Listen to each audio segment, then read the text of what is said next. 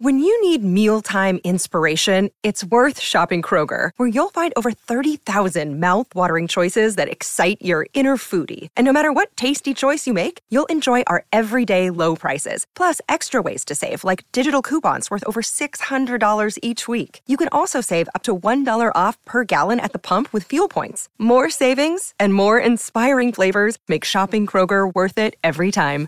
Kroger, fresh for everyone. Fuel restrictions apply. This is March 8th, and this is the Bruins Beat on CLNS Media.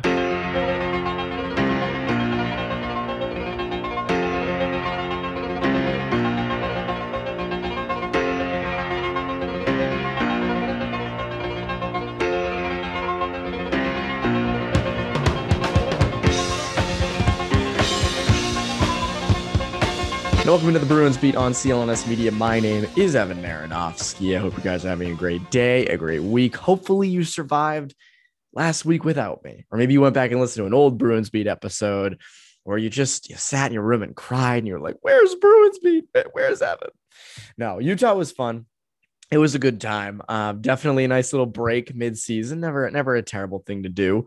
Um, and now that I'm back, we're less than two weeks from the trade deadline. All the talk everything we've talked about less than two weeks away. So we're getting into a very, very, very busy stretch of the season. And the Bruins are starting to play really well. So there's no doubt that they are going to be going all in for this. It just comes down to how, how, all in. And on this episode, I had on my good friend Conor Ryan of Boston Sports Journal, obviously. And uh, we discussed how the, the strategy at the deadline might be changing for the Bruins. This might not be the same deadline strategy that we've kind of been kicking around since like December. This is something new, something changed on the road trip uh, before uh, this little homestand that might change the entire deadline. Uh, we also got into uh, Jeremy Swayman and how he's making a strong case to be the playoff starter. And then we also got into the Atlantic Division because there's one team, there's one team above the Bruins who's fallen a little bit. This is a team that's used to falling a little bit during season. So we got into that uh, as well. As always, uh, today's episode is brought to you by our good friends over at Bet Online. Use that promo code CLNS50 to get a 50% cash back on your first deposit. Without further ado, here's my conversation with Conor Ryan.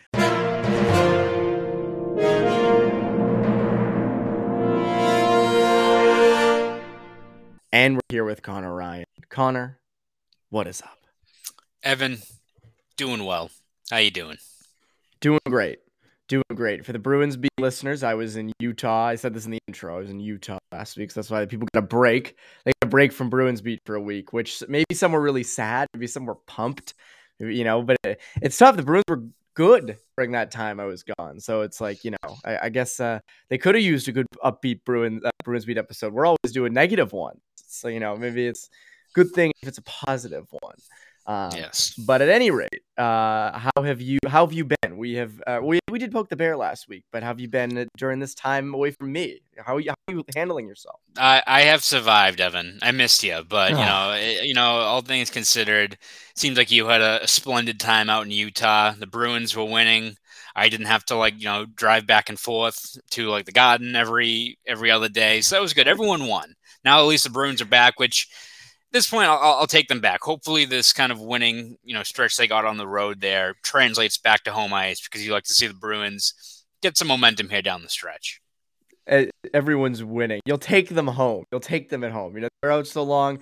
So you know, I guess they, I guess they can come home. Uh, they can come home and succeed. Uh, they played Monday night again. This is recorded before the game against the Kings on Monday. I'm guessing it was a win guessing. Now that's going to come back to bite me immediately. And we'll see if they if they lost, but I'm going to guess that they that they won. But uh, terrific, terrific road trip. One of the better road trips they've had in recent seasons. They went everywhere. They ended in Columbus, which I think is funny. That like they couldn't even exactly how you want to cap it. Columbus. Yeah. yeah, exactly. Low key, I've always thought about this with the Columbus uh, about Columbus. Low key, a lit environment. Like I've never been to yeah. nationwide, but like it looks like a passionate fan base they're always loud. Like it, it looks like a pretty good uh, place to watch a game, and except for the cannon. As long as you um, brace yourself for the cannon, yeah, like yeah. that's the last thing you want. You don't want it firing off and you you fly, you know, your popcorn flies like ten rows back. You don't want that, but oh, yeah. no, yeah, it seems like a pretty fun environment for a, a market that maybe isn't traditional, but in terms of not just the fans there, but also a team that looked like maybe two, three years ago. You're like, all right, this team's going to be in the dumps for a while. You was like Panarin, Bobrovsky, those guys. And all of a sudden, you, you're not running it back, but you've got a good young core to build off of moving forward. So it's a good organization over there. They're responsible for the Lightning success. They they knocked them out of the playoffs in four games, and they were like the greatest team ever. And then uh, they were the ones who went the five overtime game and lost in the bubble against uh, Tampa. And then they went on to win two Stanley Cups since. So maybe we should be hating on Columbus a little bit more uh, than we are. Uh, but I think the biggest development of that road trip for me, and we'll get to Swayman later because he was outstanding. And I think we'll get to him in a bit. But to me, the biggest thing was your priority at the trade deadline up front may have changed it may have changed. It looks like it has changed in the sense that up until that road trip, it was they need a second line center. You know, they could use a winger. You know, what can you get for DeBrusk? See what you can get there, but they need a second line center. And the big thing to come out of this road trip for me was your third line worked. Charlie Coyle next to Craig Smith. That seems like they want to keep Smith next to Coyle. Smith started scoring a ton at the end. Again, the road trip was so good. You got hat tricks out of DeBrusk, Craig Smith, Erik Haula had eight points. So your third line seems to be working. Not maybe can't hard to say long term, but it works for now. Your second line with Hall and Pastrnak is really connecting. Haula is working in between them. So it really comes down to the first line right wing spot. It feels like that's now kind of the the the move to make. Yeah, no, especially if Jake DeBrusk is the guy that's going to be moving out, right? And I we've talked about this before. I believe we discussed it on Poke the Bear that yeah, you could keep Jake DeBrusk uh, past the deadline if you don't really feel like you have an offer that's worth moving him for. But what happens if you get past March 21st and he's still here and he's upset or dragging his feet? Because again, he, this is a guy who thought he was probably going to get moved in November, December, and he's still hit past the deadline. Um, and if he's ineffective in that spot down the stretch, which you would hope wouldn't be the case. You'd hope he, you know, more or less just rolls with the punches, finishes strong, and really maximizes his value before a new contract drops this summer. But uh, if he's not effective down the stretch, all of a sudden you got this huge vacancy there. So, no, I definitely think if they're if they're intent on moving DeBrusk and it's a certainty that he's going, then I think you can't just deal him for let's say a package deal for you know a guy let's say let's just say Hertl. Like they move him in a with a first and some guys for Hertl and there's just a insert winger here there on that top line. Like you can't really have that. And again it's not to say that the Bruins maybe have to go out and get a 30 goals scorer. They need to get Brock Boeser or you know Conor Garland or something like that. Like even if it's I don't want to say like Marcus Johansson because I think now with Seattle, he's his game's dropped a bit, but a guy like that, right? A guy who a few years ago was good for 15 goals, 35, 40 points. Put him with Bergeron and Marchand. It he's, it's going to be a pretty good line. Uh, you don't have to worry too much about that.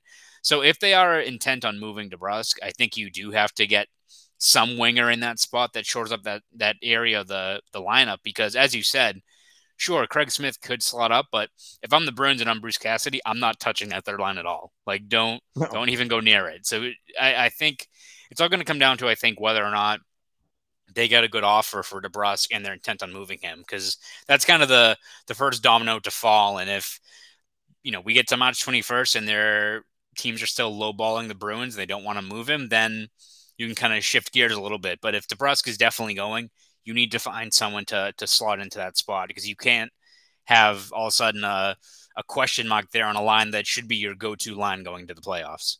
Yes, and that's sort of the thing. Again, it's got to be a go-to line, and even I mean, we mentioned this on Poke the Bear with DeBrusk. It was you know should do the Bruins actually have to trade DeBrusk? And we both kind of were like, hmm, be smart too, you know, because again, it, it comes down to you want a guy there who you can rely on, and and uh, there have been a few names that have been thrown around again as right side wingers who uh, might not cost a ton. I know Conor Garland would cost uh, a little bit. Uh, Brock Boeser, kind of the same thing. Uh, one name that gets tossed about is Phil Kessel out in Arizona. Everyone loves to go back to Phil the Thrill, but the reality is he's won before. You're you're putting him with Bergeron and Marchand. If you just want him to produce, the guy's pretty damn consistent, and he's not going to cost you that much. So Kessel, I'm not completely out on. I think a lot of people just kind of go, "Oh, Phil Kessel." I don't think Kessel's as bad as people uh, say he is, but there's a better name. Uh, and Fluto actually mentioned this in the Athletic uh, on Monday morning. Oliver Bjorkstrand in Columbus, if they decide to sell, that'd be a pretty good ad. Again, he's I believe he's under contract for the next four seasons after this one, uh, with 27 million over the course of that time. So around a little over five and a half per, or a little over five per, which isn't cheap. But again, he's he's consistently producing. He has uh, 19 goals, 20 assists this season. consistent producer. If you can go out and get a guy like Bjorkstrand, again, he's not cheap. So you're not giving. He's not he's not, he doesn't have this great contract that you're gonna have to give up, you know, more prospects and assets for. That could be a doable thing if Columbus decides to sell. Yeah, absolutely. I think those are the kind of guys you're looking for is guys either under term or, you know, a guy like Bjorkstrand, a guy like Garland, someone who you can slot up to that top line and not have to worry about it for, oh, I guess you have to worry about it if Patrice Bergeron retires, right? But let's say just if he comes back next year, if you go into uh, the, the coming years, and it's all about, I think we've talked about it both on this podcast and Poke the Bear I don't think the Bruins, even if they don't really know what Bergeron's doing, they're not looking to, all right, Bergeron's retired. We got to have a fire sale. We're blowing it up. I think it's very much they're looking at trying to bridge that gap between kind of these two generations of, you know, sooner or later it's going to be McAvoy's team and Pastrnak's team. And it's all about kind of finding those guys that you can pencil in long term to support kind of that core you have in place. So whether it's a guy like Bjorkstrand, whether it's a guy like uh. We, we, can talk about, you know, to see what, about how much of a priority that is. But that's why I think they're looking at, even though he's a rental, a guy like Hertl, who you hope to acquire and sign long term, because that's a, that's your 2C or your 1C two, three years down the road. So if you're the Bruins, you don't have to to fret about, you know, uh, shoring up that right side where you got – Pastrnak and Bjorkstrand or Garland or what have you. It's pretty good. And when you add in the fact that you've got Lysell coming through the system and who knows, maybe a, a year or two, I, would probably imagine they want to have him, you know, learn the ropes in Providence for a good amount before he's a viable guy. Like I think people should probably pump the brakes a little bit there. But if you're all set with a guy like Bjorkstrand and Garland, you're doing pretty well for yourself in terms of getting ready and bridging that gap for this next kind of core moving forward. And Garland's a local dude, so it's another it makes plenty of sense, doesn't it? Makes perfect sense. And Bjorkstrand, Bjork, our Anders Bjork was here, so it's there like you go. There's connections, two win right? wins. There's there's connections. You know what you're getting in those guys. Um, but speaking of two C's, it came out actually Monday afternoon. Elliotte Friedman on the two uh, Thoughts podcast. I was talking about Claude Giroux, good old Claude Giroux and said, I don't know about Colorado in this one. I still think they're around, uh, but I wonder if they're looking elsewhere. I think the Bruins probably kick tires on this. I think the Rangers have kicked tires on this. Now, it's interesting because Giroux has no term after this year, um, and he could easily go back to Philly like right after next, uh, right after this season. He could go back. Uh, you don't really know what he's going to end up doing. Uh, still very, still a very effective center, and again, if he's your two C, that's very good. But I think it's going to take a haul to get Giroux. And I also think again, it's just a, it's a it's a half season thing. So again, I think if if Bergeron was to retire, and at the end of this year, if we knew that, and then on top of that, you knew that you probably might have to rebuild after Bergeron, Giroux actually wouldn't be a terrible thing. You just go, you know what, we're we're throwing all our chips on the table for this final season and go for it. But again, they're not going to be rebuilding after this because you still have Marchand and Swayman and McAvoy and Pastrnak and all these guys you're kind of low down the middle. Giroux doesn't really bolster that depth long term down the middle. Feels like Giroux's probably not going to be the case, even though this is getting talked up a bit now. Yeah, it's kind of a tough scenario to map out with Giroux because you look at it, you know, it depends on what lens you're looking at it through, right? Are you looking at just the short term of this year, which Giroux's a damn good player and would help them out tremendously. And you could even make the argument that his versatility would actually help you out quite a bit because let's say, you know, obviously Giroux is probably more well known as a center, but he can also play on the wing as well. So if Erik Haula is still rolling through and that line is still producing, and you put Giroux with Bergeron and Marchand, oh, pretty good. Like, and if and if it doesn't work. work out, and if it doesn't work out, and Haula is slows down, which I think is what, even though we're pretty encouraged with what he's put forth so far in that second line, if he does slow down Giroux centering Hall and Pastrnak isn't that bad either, right? So, I mean, your bases are kind of covered for this year if you get Giroux, who is still a, a fantastic talent and a guy that we motivated to win. Um, and it falls in line with kind of this short term window you have.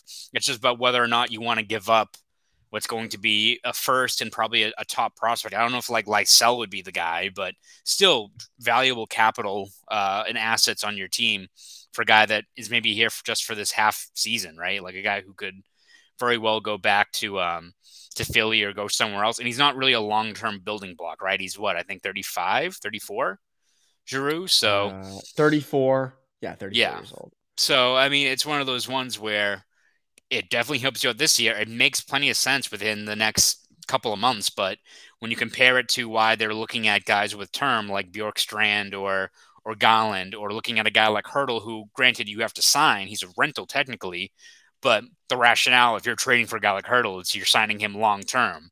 Like that's the risk is that it's very much a, a short short term gain for um, a situation long where I think Bruins, yeah, exactly, where the Bruins I think are really trying to stay focused on not maximizing, but extending this contention window and bridging that gap. I don't know if Drew fits into it. So it's not going to be a situation where, let's say, we get to March 21st and, you know, Hertl resigns with San Jose, or you're not getting Chychrun, which I don't think you're getting anyway, because I still think the cost is going to be ridiculous Insane. for him, right? Like, I, yeah. I, don't think you're getting those guys. I don't think JT Miller's moving if the Bruins are like, well, I guess we have to take Claude Giroux, who's still like on, you know, putting up a point per game, still a, a motivated veteran guy to this team, pretty good. Like that is a great move. It's just for the Bruins, it's getting that priority of, you know, what how you want to approach this because I think ideally they want the best of both worlds, right? Where you get an impact guy that helps you out this year and you build for the future. But all depends on what the prices are and who's available, uh, you know, in the days leading up to March 21st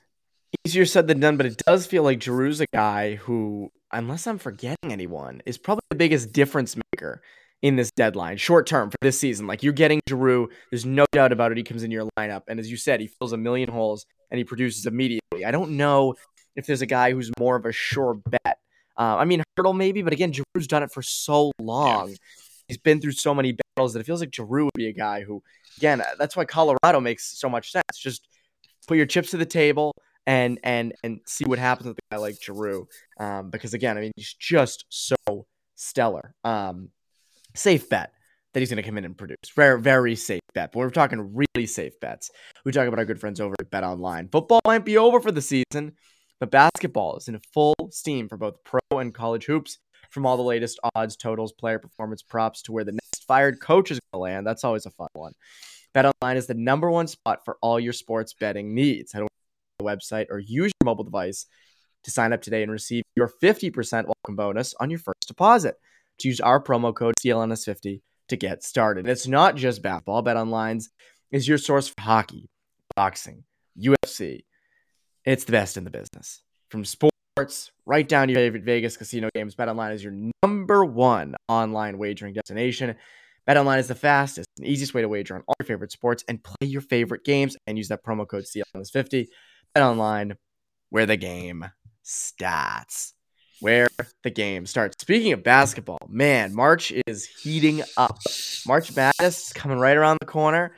Fun times. March Madness is up. I love March Madness. I get all excited. You do the brackets. It's one. Know, it's, it's, one of the best sports days of the year. I would say is the first, like maybe even the first two oh. days. But in terms of like you know opening day for you know whatever your favorite sport is. Opening day for baseball is always great, which RIP there. One, yeah, yeah, but like especially yeah, like the first few days of March Madness is, is right up there in terms of being just a splendid sporting day. Conor, you're a few years older than me, but I think this still applies to you. Uh, I remember the best part was in high school and college. The first day, because March Madness lands the first day, I believe, is like a Thursday um, and Thursday and Friday, and then Saturday, Sunday. I think that's the first round or first and second round. But anyways, the days with the most things. And I remember in college, I would sit there with my laptop in class watching a bunch of the games. Same with high school because I would Have, like you, you'd have like a chill history class, and the history teacher was always like the coolest, and he'd like put on a game in the background as he taught, and be like, "You're, you're coolest." It's the Great. Depression. Like, no, yeah. no, one cares. Yeah, yeah. Let them eat cake. We, we know, know the cares? story. We know the story. We know how this uh, this ends and how it begins. Uh, but it was always the best. Like you get to watch the games, and it's just one after the other, and you can watch it all over at NCAA.com. So boom, crazy. Shameless plug right there. Uh, but yeah, March Madness is gonna be very, very, very exciting. Uh, and you got me all uh, sad about baseball opening day because MLB opening day is like the best. I had to twist the knife there, Um, Evan. Sorry. Right in, right in. That's always such a fun day, and this year that won't be happening until like May. You know, it'll be like Or- Bruins game one Yeah, of the playoffs. Happy Flag Day, Evan. You're ready for first pitch.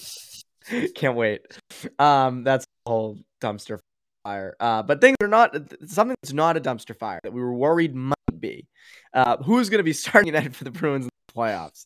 That is the big question. Uh, and it felt like the other big development over this uh, good road trip was Jeremy Swayman to start to kind of assert his dominance. Bruce Cassidy was asked about it. Uh, he's probably going to play a little bit more uh, down the stretch than, than Ullmark. I think that's kind of the right move because again, you got to stick to someone. You kind of have to commit to someone a little bit and get Swayman in the the group playing every day because that's how it would most likely be in the playoffs. Um, do you think Swayman's kind of the guy for uh for the postseason at least right now? Yeah, I'm. I think so. And you look at kind of this goaltending situation. and We talked about this back in the fall in terms of how complicated We talked and messy. a lot. yes, quite a bit. We talk, you know, about just how complicated and messy this whole goaltending situation is was going to be going into the year, and now you're at a spot where it seems like everything's working out. Not the way they envisioned it. They envisioned Tuukka Rask was going to be healthy, but in terms of putting themselves in the best spot, getting ready for the playoffs, you've got Jeremy Swayman, who's really turned a corner uh, ever since Rask retired, and is looking like the same guy that stormed onto the scene last year. I mean, looks like a legit number one goalie, a guy who really doesn't get phased, even though he didn't maybe have his best game on Saturday against Columbus. Still battled through, still made a couple of like crazy grade A saves. He had that crazy stop on Laine, like Yeah. with four seconds to go, which like if they won that game in regulation would have been like, oh my god, like and then I was course, about to think- clip it and then they scored and I was like, I'm not Delete. it. Never mind. Yep, yeah, exactly, yeah, exactly.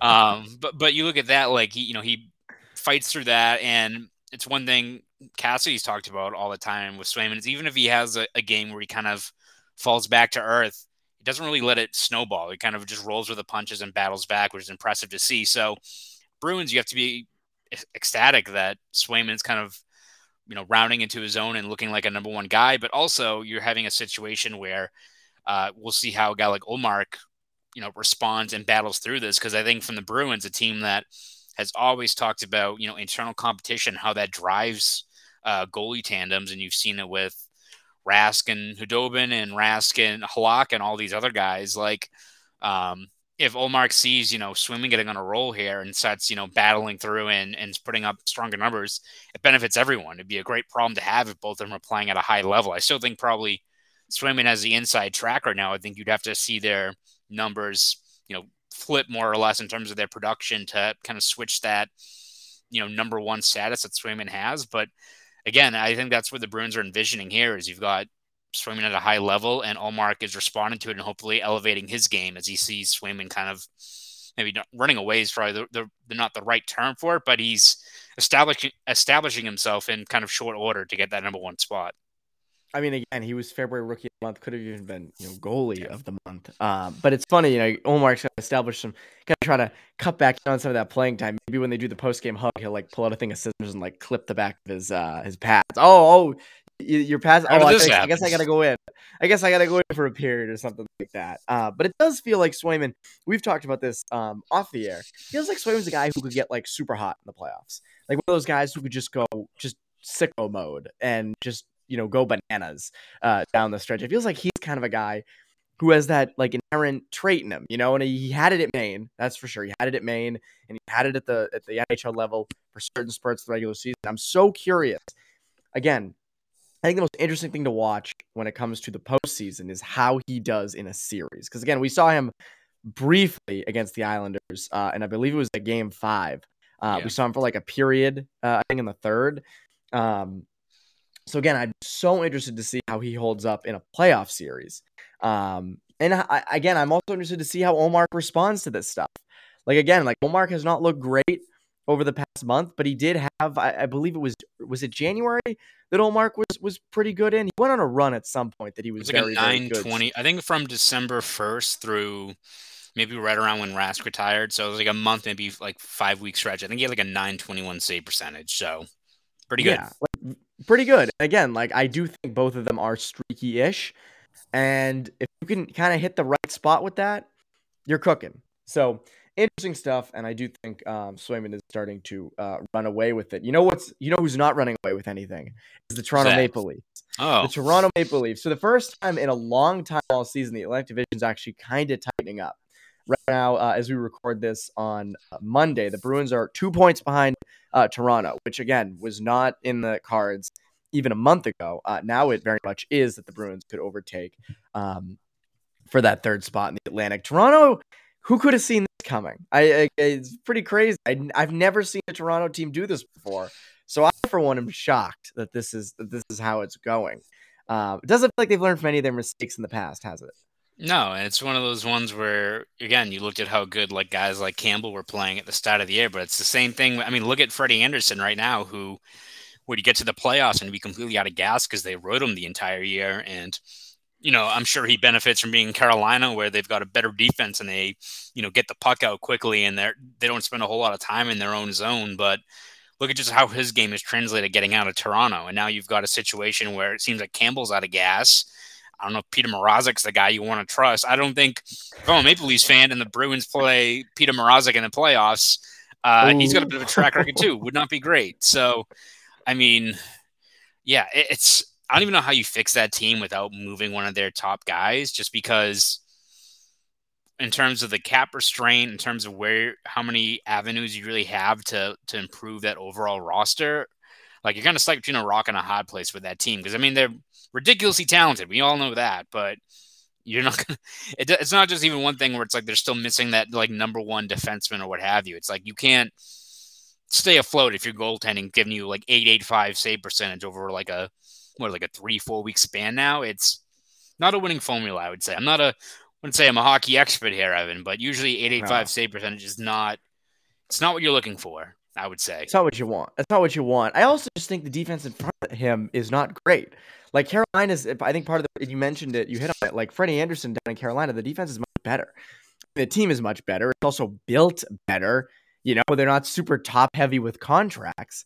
Um, but even this, I mean, again, like Michael Bunting has been good. Ondrej Kase has been um, Yeah. great. So like you're getting contributions from lower in the lineup. It's just like you you- again, like you're spending too much on Matthews, Marner, Tavares, Nylander. And then on D, again, I just Morgan Rielly's cool, you know, he's he off super offensive and all that stuff, but around him, I mean, Muzzin's been on the IR for a bit.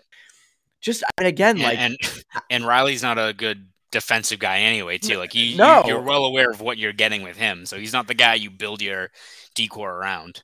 Yeah, I mean, again, that, that would be. I maybe I'm wrong about this, but I think I'm right. That would be like if you built your defense around like Torey Krug, and again, Krug might even be a little bit better defensively.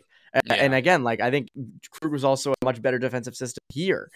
Um, but again, a guy like Rielly leading your D, not really. No. And again, I just I, I look at that team and the way they're built, and it just goes to show you that you you actually do need to invest in defensemen. That is a thing you need to do, and that's why it wouldn't surprise me. I don't I don't know their cap situation off the top of my head, uh, but I believe Muzzin is still on uh, IR. Correct? It Yeah, feels I like believe he's gonna be they're in it LTIR range. So Yes. So I would not be surprised to see them add another defenseman or just another average defenseman at the deadline who they're going to pipe up. All the media up there is going to say that, you know, Mark Giordano is still, you know, a, a, a top pairing left shot defenseman or John Klingberg.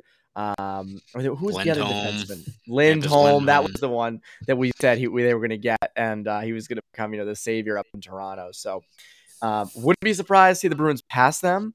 Uh, that would probably put them in range to play Florida or Tampa in the first round, which yeah, pick pick doesn't really doesn't really help. Uh, I don't think that like really helps your playoff positioning at all. Um, but hey, the higher I get, the, the higher I get, maybe the better.